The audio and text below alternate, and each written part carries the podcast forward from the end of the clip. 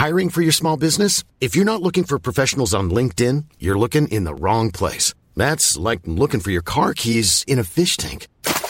LinkedIn helps you hire professionals you can't find anywhere else, even those who aren't actively searching for a new job but might be open to the perfect role. In a given month, over 70% of LinkedIn users don't even visit other leading job sites. So start looking in the right place. With LinkedIn, you can hire professionals like a professional. Post your free job on linkedin.com/people today.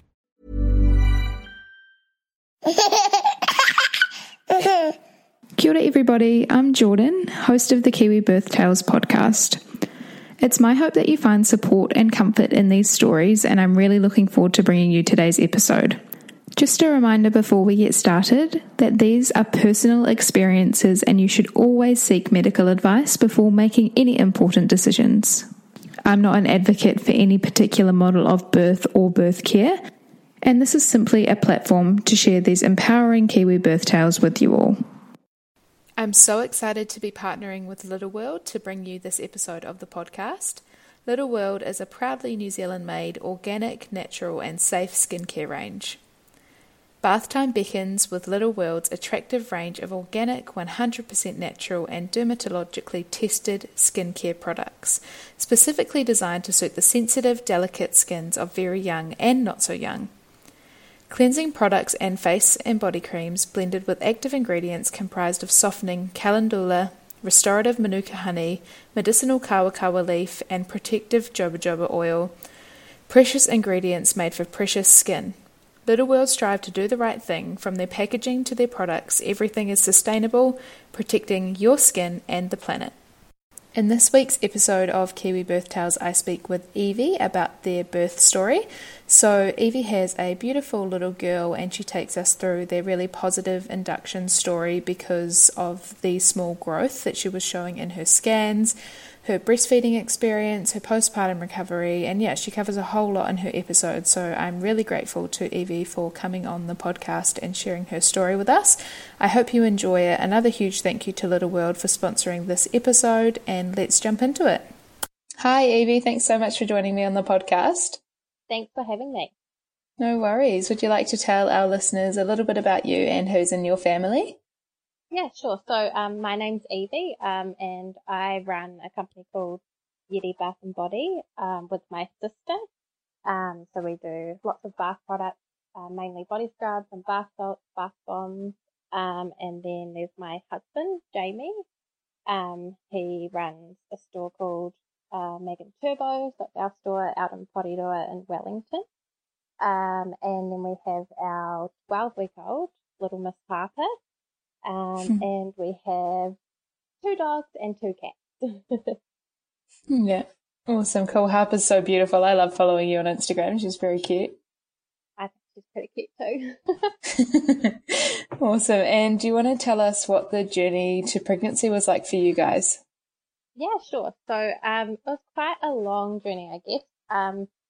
So we got married in February 2016 and pretty much straight after we got married, I came off the pill because I'd been on it for a while and we knew we wanted to have a family at some stage, but we weren't quite ready just then. But I came off it just so that, you know, my cycle could, I'd heard it takes a long time for it to get back to normal and all that. So we were just being, I guess, careful for a while, and then sort of towards the end of the year we decided we'll just see what happens, and I actually got pregnant that month, but unfortunately I had what's called a miscarriage. So we went in for our first scan, which was at 6 weeks, I think 6.5 weeks, and there was a little heartbeat and it was all looking okay, and then we went in for our next scan and there was no heartbeat and the baby had stopped growing, I think, at maybe 8 weeks.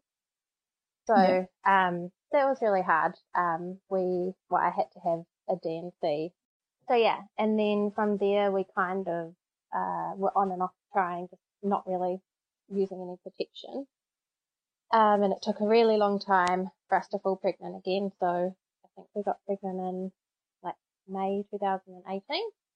So that's a little while later. And I had another miscarriage, but it was a natural miscarriage this time. So that was again really hard and disappointing.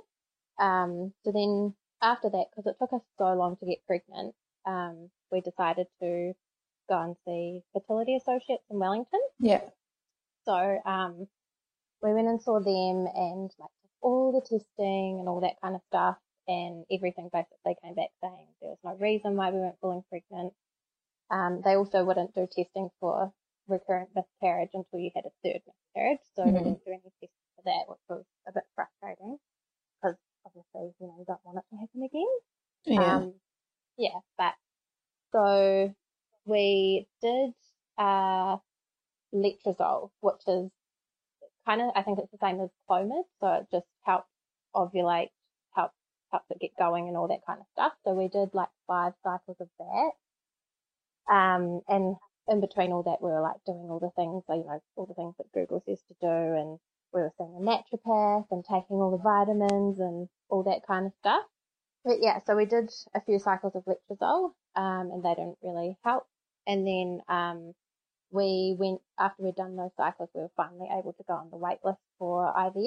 So you have to like basically tick a whole lot of boxes to then go on a wait list to get funding for IVF. It's so expensive. And yeah, we went on the wait list for that, which I think it's like a year to 2 years wait in Wellington. So we decided that in the meantime we would try a round of what's called IUI. So basically where they track your cycle, and at the right time they basically grab the little boomies and they put them right up there and hope that it's going to do the right thing. So yeah, we did that in, I think it was like May or June of last year. And that didn't work, unfortunately. So after that didn't work, we kind of thought, okay, we'll just wait until we get the funding for IVF. Like, you know, we'll, maybe it'll work when we do IVF. So yeah, we kind of just, as you say, relaxed, which everyone tells you to do. So I was like, I think I was like having a glass of wine like every night. I was like, this is great. Like, don't have to worry. And then the next month, my period was late. I actually got pregnant that month. So, yeah. And that was the one that stuck.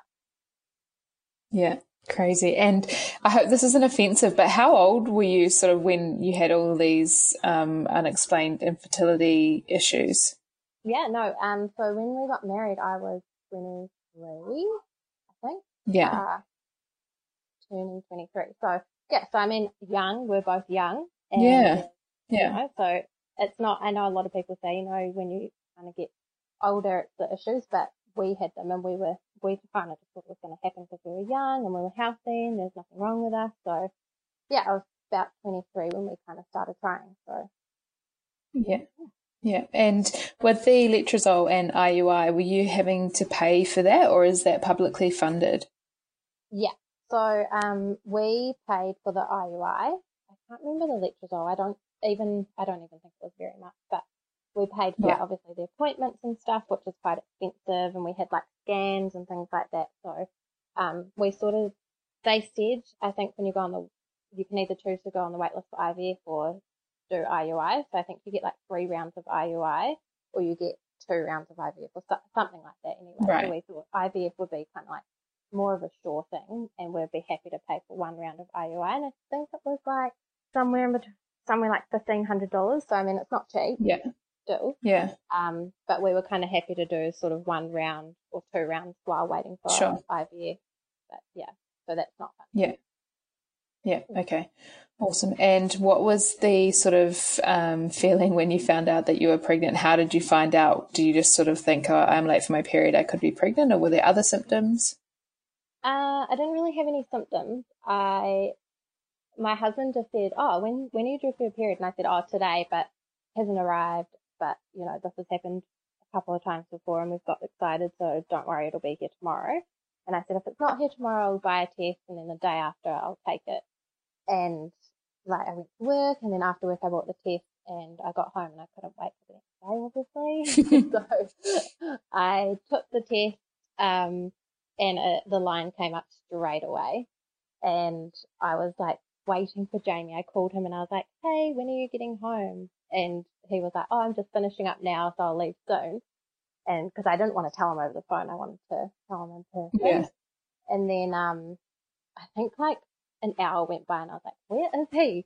And then I called him again and he was like, oh, sorry, I was just having a beer with the boys from work. I'm just leaving now. And I was like, oh my gosh, please hurry up and get home.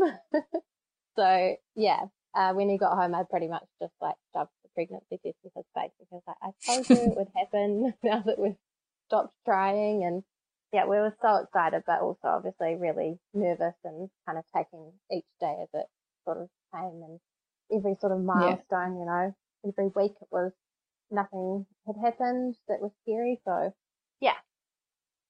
Yeah. Yeah. And how did you sort of find going to those scans after having two miscarriages? I can imagine it's a bit anxiety inducing, sort of knowing that that could happen again. So how were your feelings sort of towards those early scans? Yeah.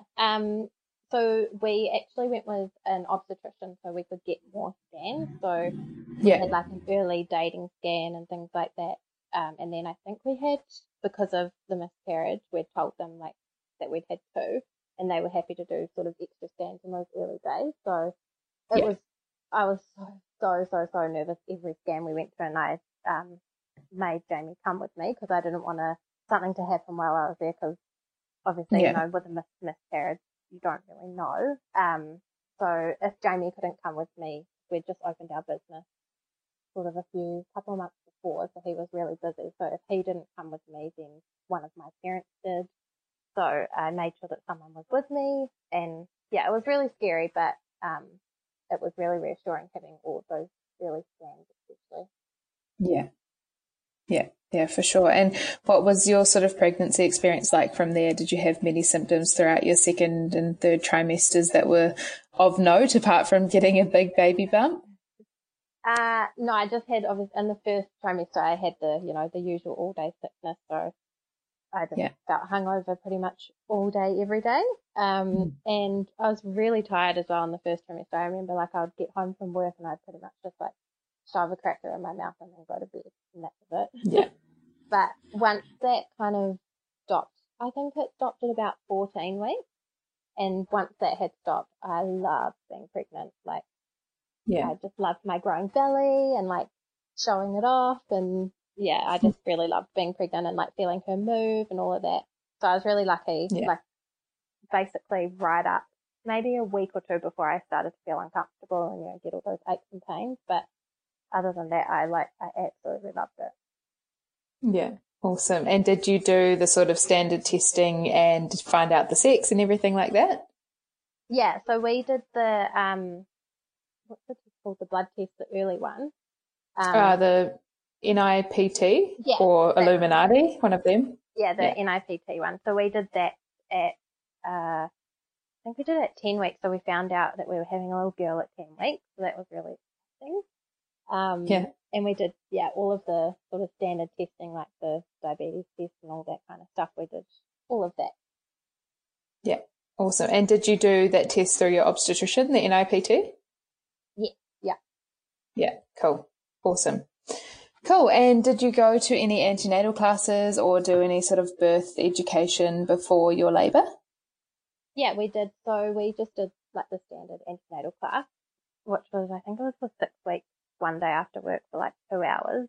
And I did half of them by myself because Jamie was so busy at work that there were a few times where he couldn't come. He really didn't want to do them at first anyway. He was like, we've got friends who've got babies, I don't need any more friends. And I was like, well, it's more for me, and, you know, you could learn a few things. And he came to, I think, like the first three, and he actually learnt so much, because he was like, oh, I thought you were going to go into labour and we're going to be like, oh my God, quick, run to the hospital.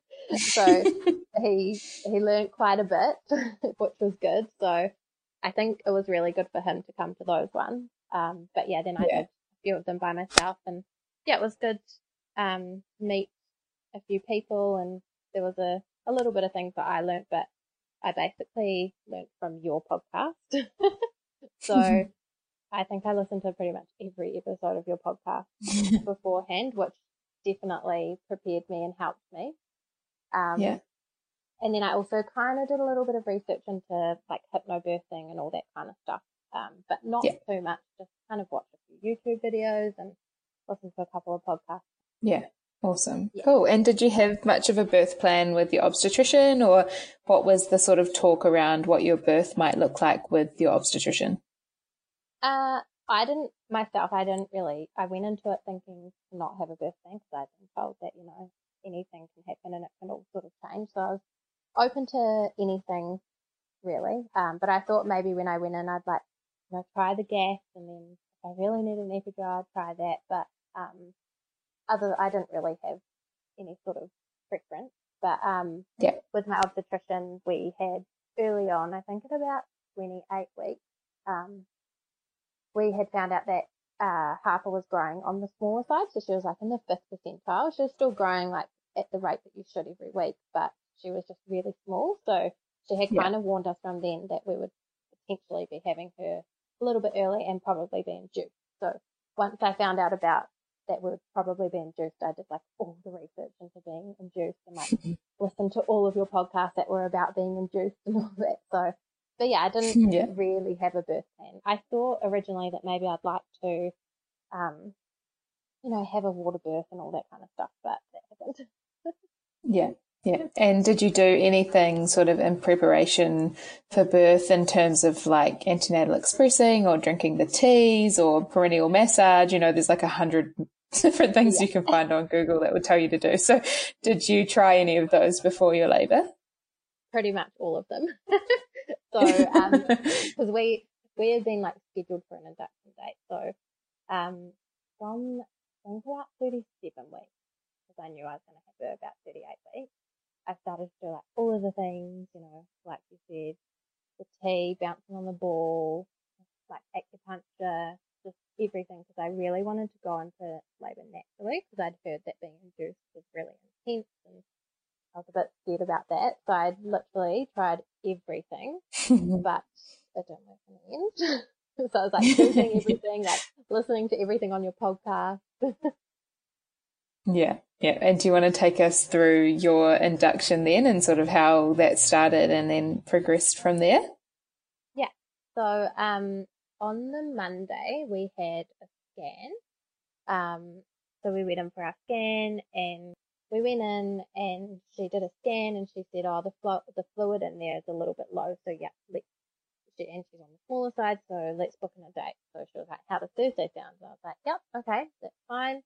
I was going to be 38 weeks on Thursday, I think. So we booked it in.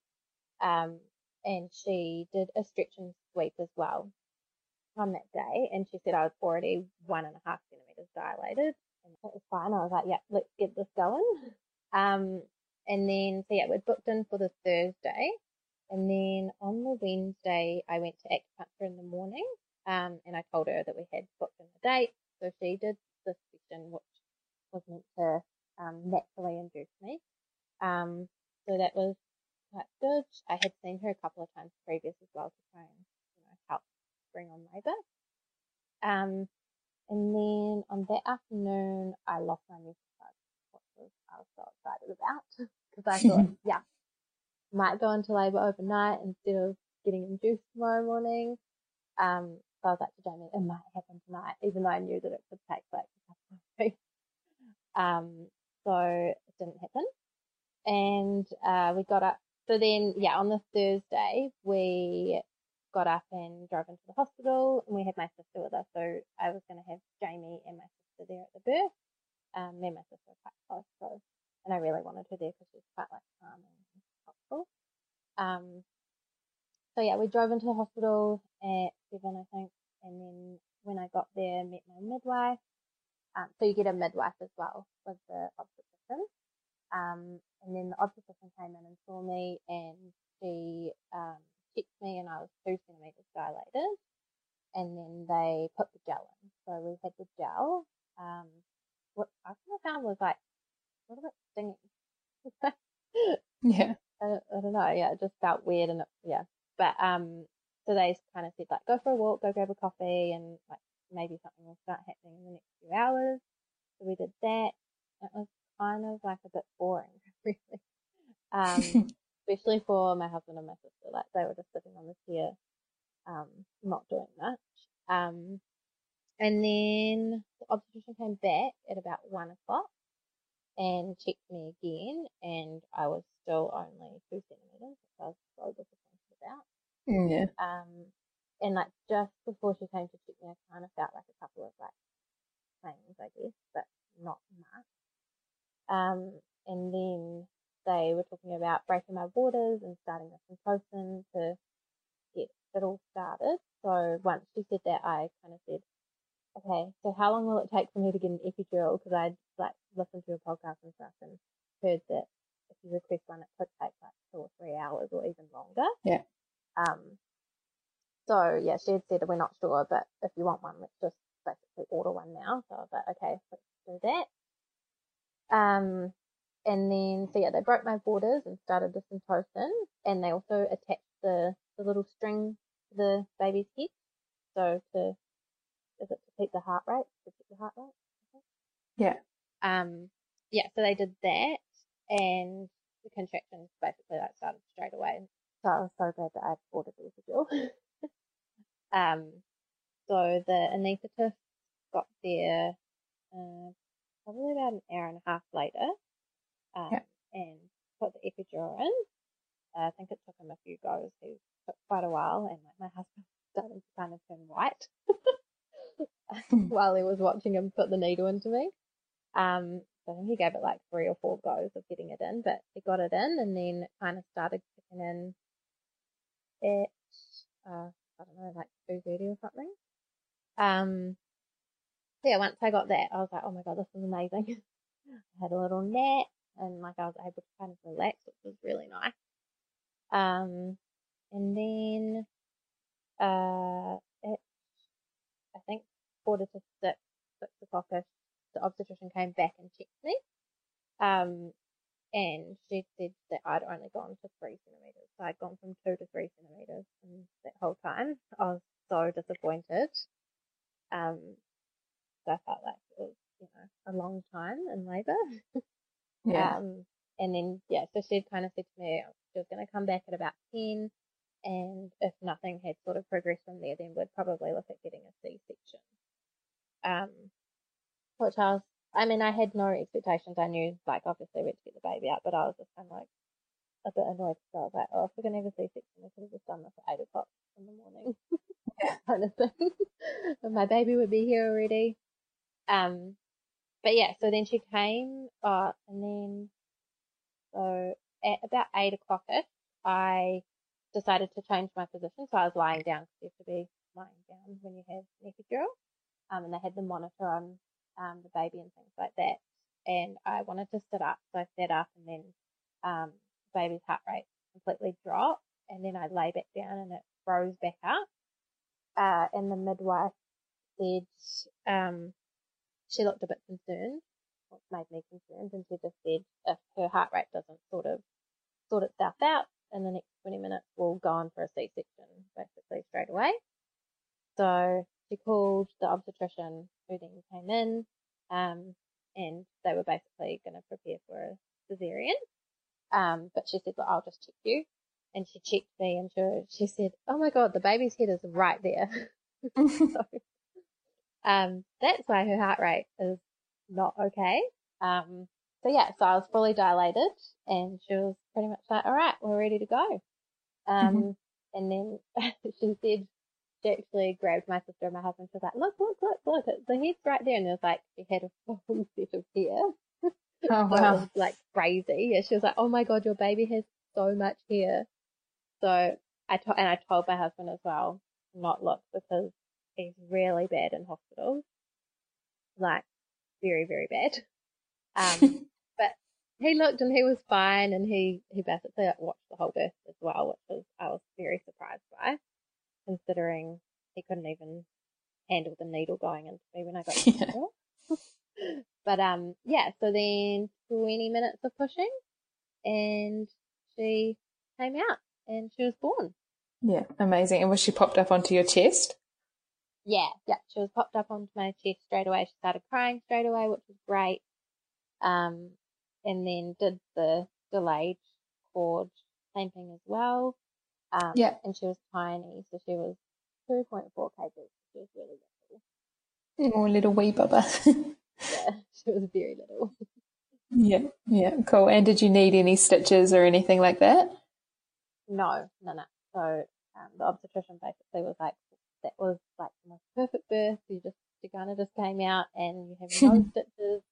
She said, I had a slight tear, but I didn't need any stitches or anything like that. I think just because she was so tiny. Yeah. Awesome. Cool. And what sort of happened from there? Were you planning to stay in hospital for a little while, or what was that like? Yeah, so kind of felt like it was such a blur. Like, I remember when they were about to cut her cord and I was like, she hasn't been on my chest for long enough. And they were like, yeah, she has. She's been on this side. I was like, are you sure? But, yeah, the nurse brought me some tea and toast, or a Milo and toast, which was so nice. And then we basically had to wait for a room to be available, which didn't take very long. I think it took like half an hour or so. And we were really lucky that we got a single room, so we didn't have to share, which meant that Jamie could stay as well. So we ended up staying for 3 nights. Yeah, awesome. Cool. And how did you go with latching on initially? So, well, that's a blur, but I remember they tried to put her on and she kind of like had a little suckle, but not really. She wasn't really interested in feeding. And then I think, yeah, when I got back to the room, they, I expressed some, because she was so little, she wasn't really latching on, and I didn't have, I had hardly anything there, so, I remember I tried a few days before to get some of the colostrum out beforehand, and there was just, nothing coming out, so, I had a little bit there, and I fed it to her in the syringes, but, yeah, there was nothing really much coming out, so, I think the next day, because I gave birth to her at, 9:00 at night, the next day, I then asked them, I said, can I have some formula? Because she wasn't able to feed on anything. So, they gave me some formula and she was on formula, for basically the whole time we were in hospital. And I was trying, as well as what little bit of colostrum I could kind of get out. So, yeah. And I was using the breast pump in the hospital to try and start getting my milk to come in as well. Yeah.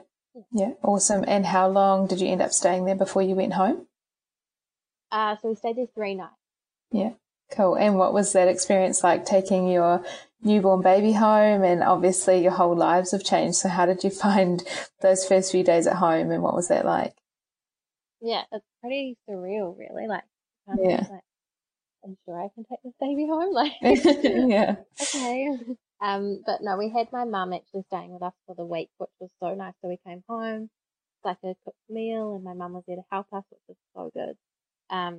I think on the drive home, I sat in the back and I was like, slow down, you're going too fast. I think every mum does that. But, yeah, so it was really nice, to have my mum there a day or two after we got home. Had a bit of, she had jaundice, so had a bit of back and forth going to the hospital. Just because she was so little, they were a little bit concerned about the jaundice. So we went in basically for a blood test every day just to check the levels of the jaundice was going down, and it kept going down and then back up and down.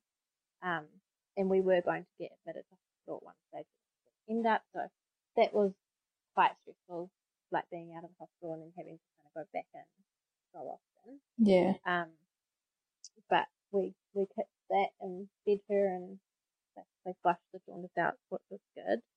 But I did kind of get a little bit of the baby blues, maybe the day or two after we got home. I remember I went to the toilet and I started crying on the toilet. And I came out of the bathroom and I was just bawling my eyes out. And my mum and Jamie were like, what's wrong? And I was like, I just don't know. I don't know why I'm crying. And I just couldn't stop crying. But I was just I think it was just everything was so overwhelming, coming home with a little baby. And then I think just the worry that you get being a new parent, you're like, oh my gosh, I have this little human, and what if something happens to her? And I also was really sad that I didn't know if I was going to be able to have the same kind of birth again, because I really loved my birth and just it was amazing. And I just said to Jamie, I don't know if I'll ever experience it again. And Like, I had all these emotions and I couldn't stop crying for like ages. But yeah, it's just all the hormones are crazy when you get home. But that, luckily, that feeling kind of passed after a day or two. So I'm really, really glad that that passed, because it was very exhausting being that crazy. Yeah, I think it's there's probably a lot of people out there that will listen and resonate with you, and I know that I definitely do. It's one of those things where you sort of don't realize it at the time, but you're like crying and you're a mess and everyone's thinking like, what can I do to help you? And there's just nothing that anyone can do, and it, you just have to sort of ride it out. And if it is just the baby blues, then it usually passes after a couple of days. But no, I can definitely resonate with you there. Yeah. And how did you go with your breastfeeding journey from there? What was that like? Oh, so that was a bit of a journey. When we were in hospital, we were still trying to latch her on and things. But because she was so little, they gave me a nipple shield. So she was latching onto that. And basically we used the nipple shield the whole time. And because then, of course, lockdown happened, I think it was 2 weeks after she was born. So my midwife had planned to help me sort of get her off the nipple shield and get her straight on the nipple, but I didn't see her. So that was really hard. So I just continued with the nipple shield.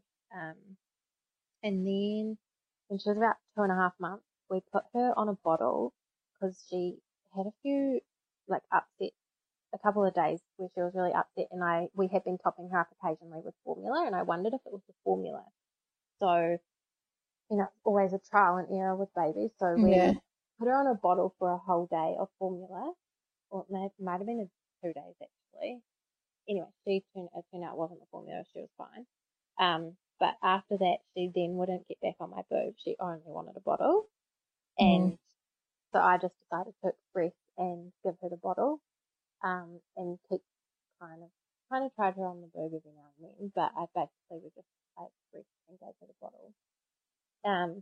So yeah, she wouldn't take the boob again, which was really hard.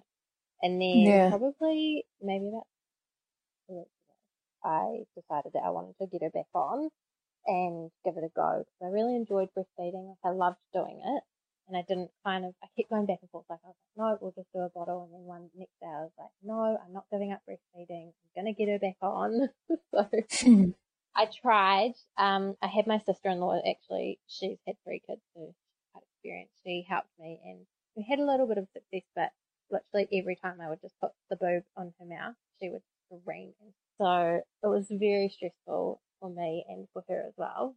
I even had a lactation consultant come and see us, and she couldn't help. Like, when she was here, we couldn't get her lax, and she pretty much just said, your baby's really stubborn and you're just going to have to keep consistent with it and trying different things if you want to breastfeed. So I tried for a week or so, and she just screamed and screamed, and then I would give her the bottle and she'd be fine. So I made the decision maybe about a week ago to just move to a bottle full time, because it's just, there's other things that are stressful about being a mum. I don't want to kind of have that extra stress on me. So I was a little bit sad about that, but I definitely now it's the right decision for us, and there's so much more content now. And I'm still doing mixed feeding, so I'll express maybe 2 or 3 times a day, and she'll have a few bottles from that, and then she'll have formula as well. So yeah, it's been a bit of a journey, and I don't think, like, many people, I know people on your podcast talk about it, but like, other people don't really say how hard it's going to be. Yeah. So yeah, but I'm definitely glad that we've made the decision now to go to a bottle full time. Yeah. No, I think it's, breastfeeding is one of those things that you really don't know what it's like until you do it, and just nobody can explain it to you. So I can definitely resonate with that. And the pumping as well can also be exhausting. And then if you've got a baby who just doesn't want to take the breast, it is just such a hard thing to do and such a toll on your mental health. So absolutely think that you've done the right thing there. Yeah, totally. I mean, I did the expressing for 2 weeks, and was kind of like, I'd feed her the bottle, she'd go to sleep, I'd quickly eat something, I'd pump, and then she'd be awake. So it was like I had no time to do myself or to do anything else. And it's just, I just don't think that I'm able to do it for, that that long. So yeah, so I'm going to see how long I can do mixed feeding for, but yeah, I just think as long as people need to know, as long as your baby is fed, that's okay. For sure. Yeah, 100%. A massive advocate for that. Awesome. And what was your physical recovery like from birth? I was really surprised. It was really good. Like, you know, obviously that first time going to the toilet is really scary. Yeah. But to be absolutely honest, I know people are going to hate me, but I didn't feel any sort of pain or have any pain or anything apart from like the cramps afterwards and things like that. But yeah, everything down there was all working and all felt normal, which I was so grateful for. Yeah. Yeah, awesome. And has your pet, did you get regular periods before you were pregnant? Yeah, yeah. You did? Yeah. And has that come back yet? Not yet. I'm waiting for it to come back. I'm like, yeah. Surprise me at some stage, surely. Yeah. Yeah, it's one of those things I think after pregnancy that you're like, I don't remember what it was like to have that, but I know it's going to be coming back sometime soon. I know, it's been so long. I'm like, I kind of don't want it to come back, but yeah, it will. Yeah, for sure. Awesome. Well, thank you so much, Evie, for coming on the podcast and sharing your story with us. I think it's one that, yeah, people will find really interesting, and it's not something that we often talk about, sort of that unexplained infertility early on in your 20s. So thank you very much for coming on and sharing with us. I think you've got an important story to share, so I really appreciate it. Thank you so much for having me. I'm so happy to share my story. Thanks for listening to this week's episode of Kiwi Birth Tales. I'd like to say another huge thank you to Little World for sponsoring this episode. It's a big world out there, and Little World protects your little one's skin. Check out their website, www.littleworldnz.com, and receive 20% off when you use the code Kiwibirthtales20 at checkout, along with free shipping New Zealand-wide for a limited time only. Also, enter our giveaway via the Instagram page to win an Essentials gift set worth $79.95. Thank you so much, Little World, for sponsoring this episode. Imagine the softest sheets you've ever felt. Now imagine them getting even softer over time. That's what you'll feel with Bowl and Branch's organic cotton sheets. In a recent customer survey, 96% replied that Bowl and Branch sheets get softer with every wash. Start getting your best night's sleep in these sheets that get softer and softer for years to come. Try their sheets with a 30-night guarantee. Plus, get 15% off your first order at bowlandbranch.com. Code BUTTERY. Exclusions apply. See site for details.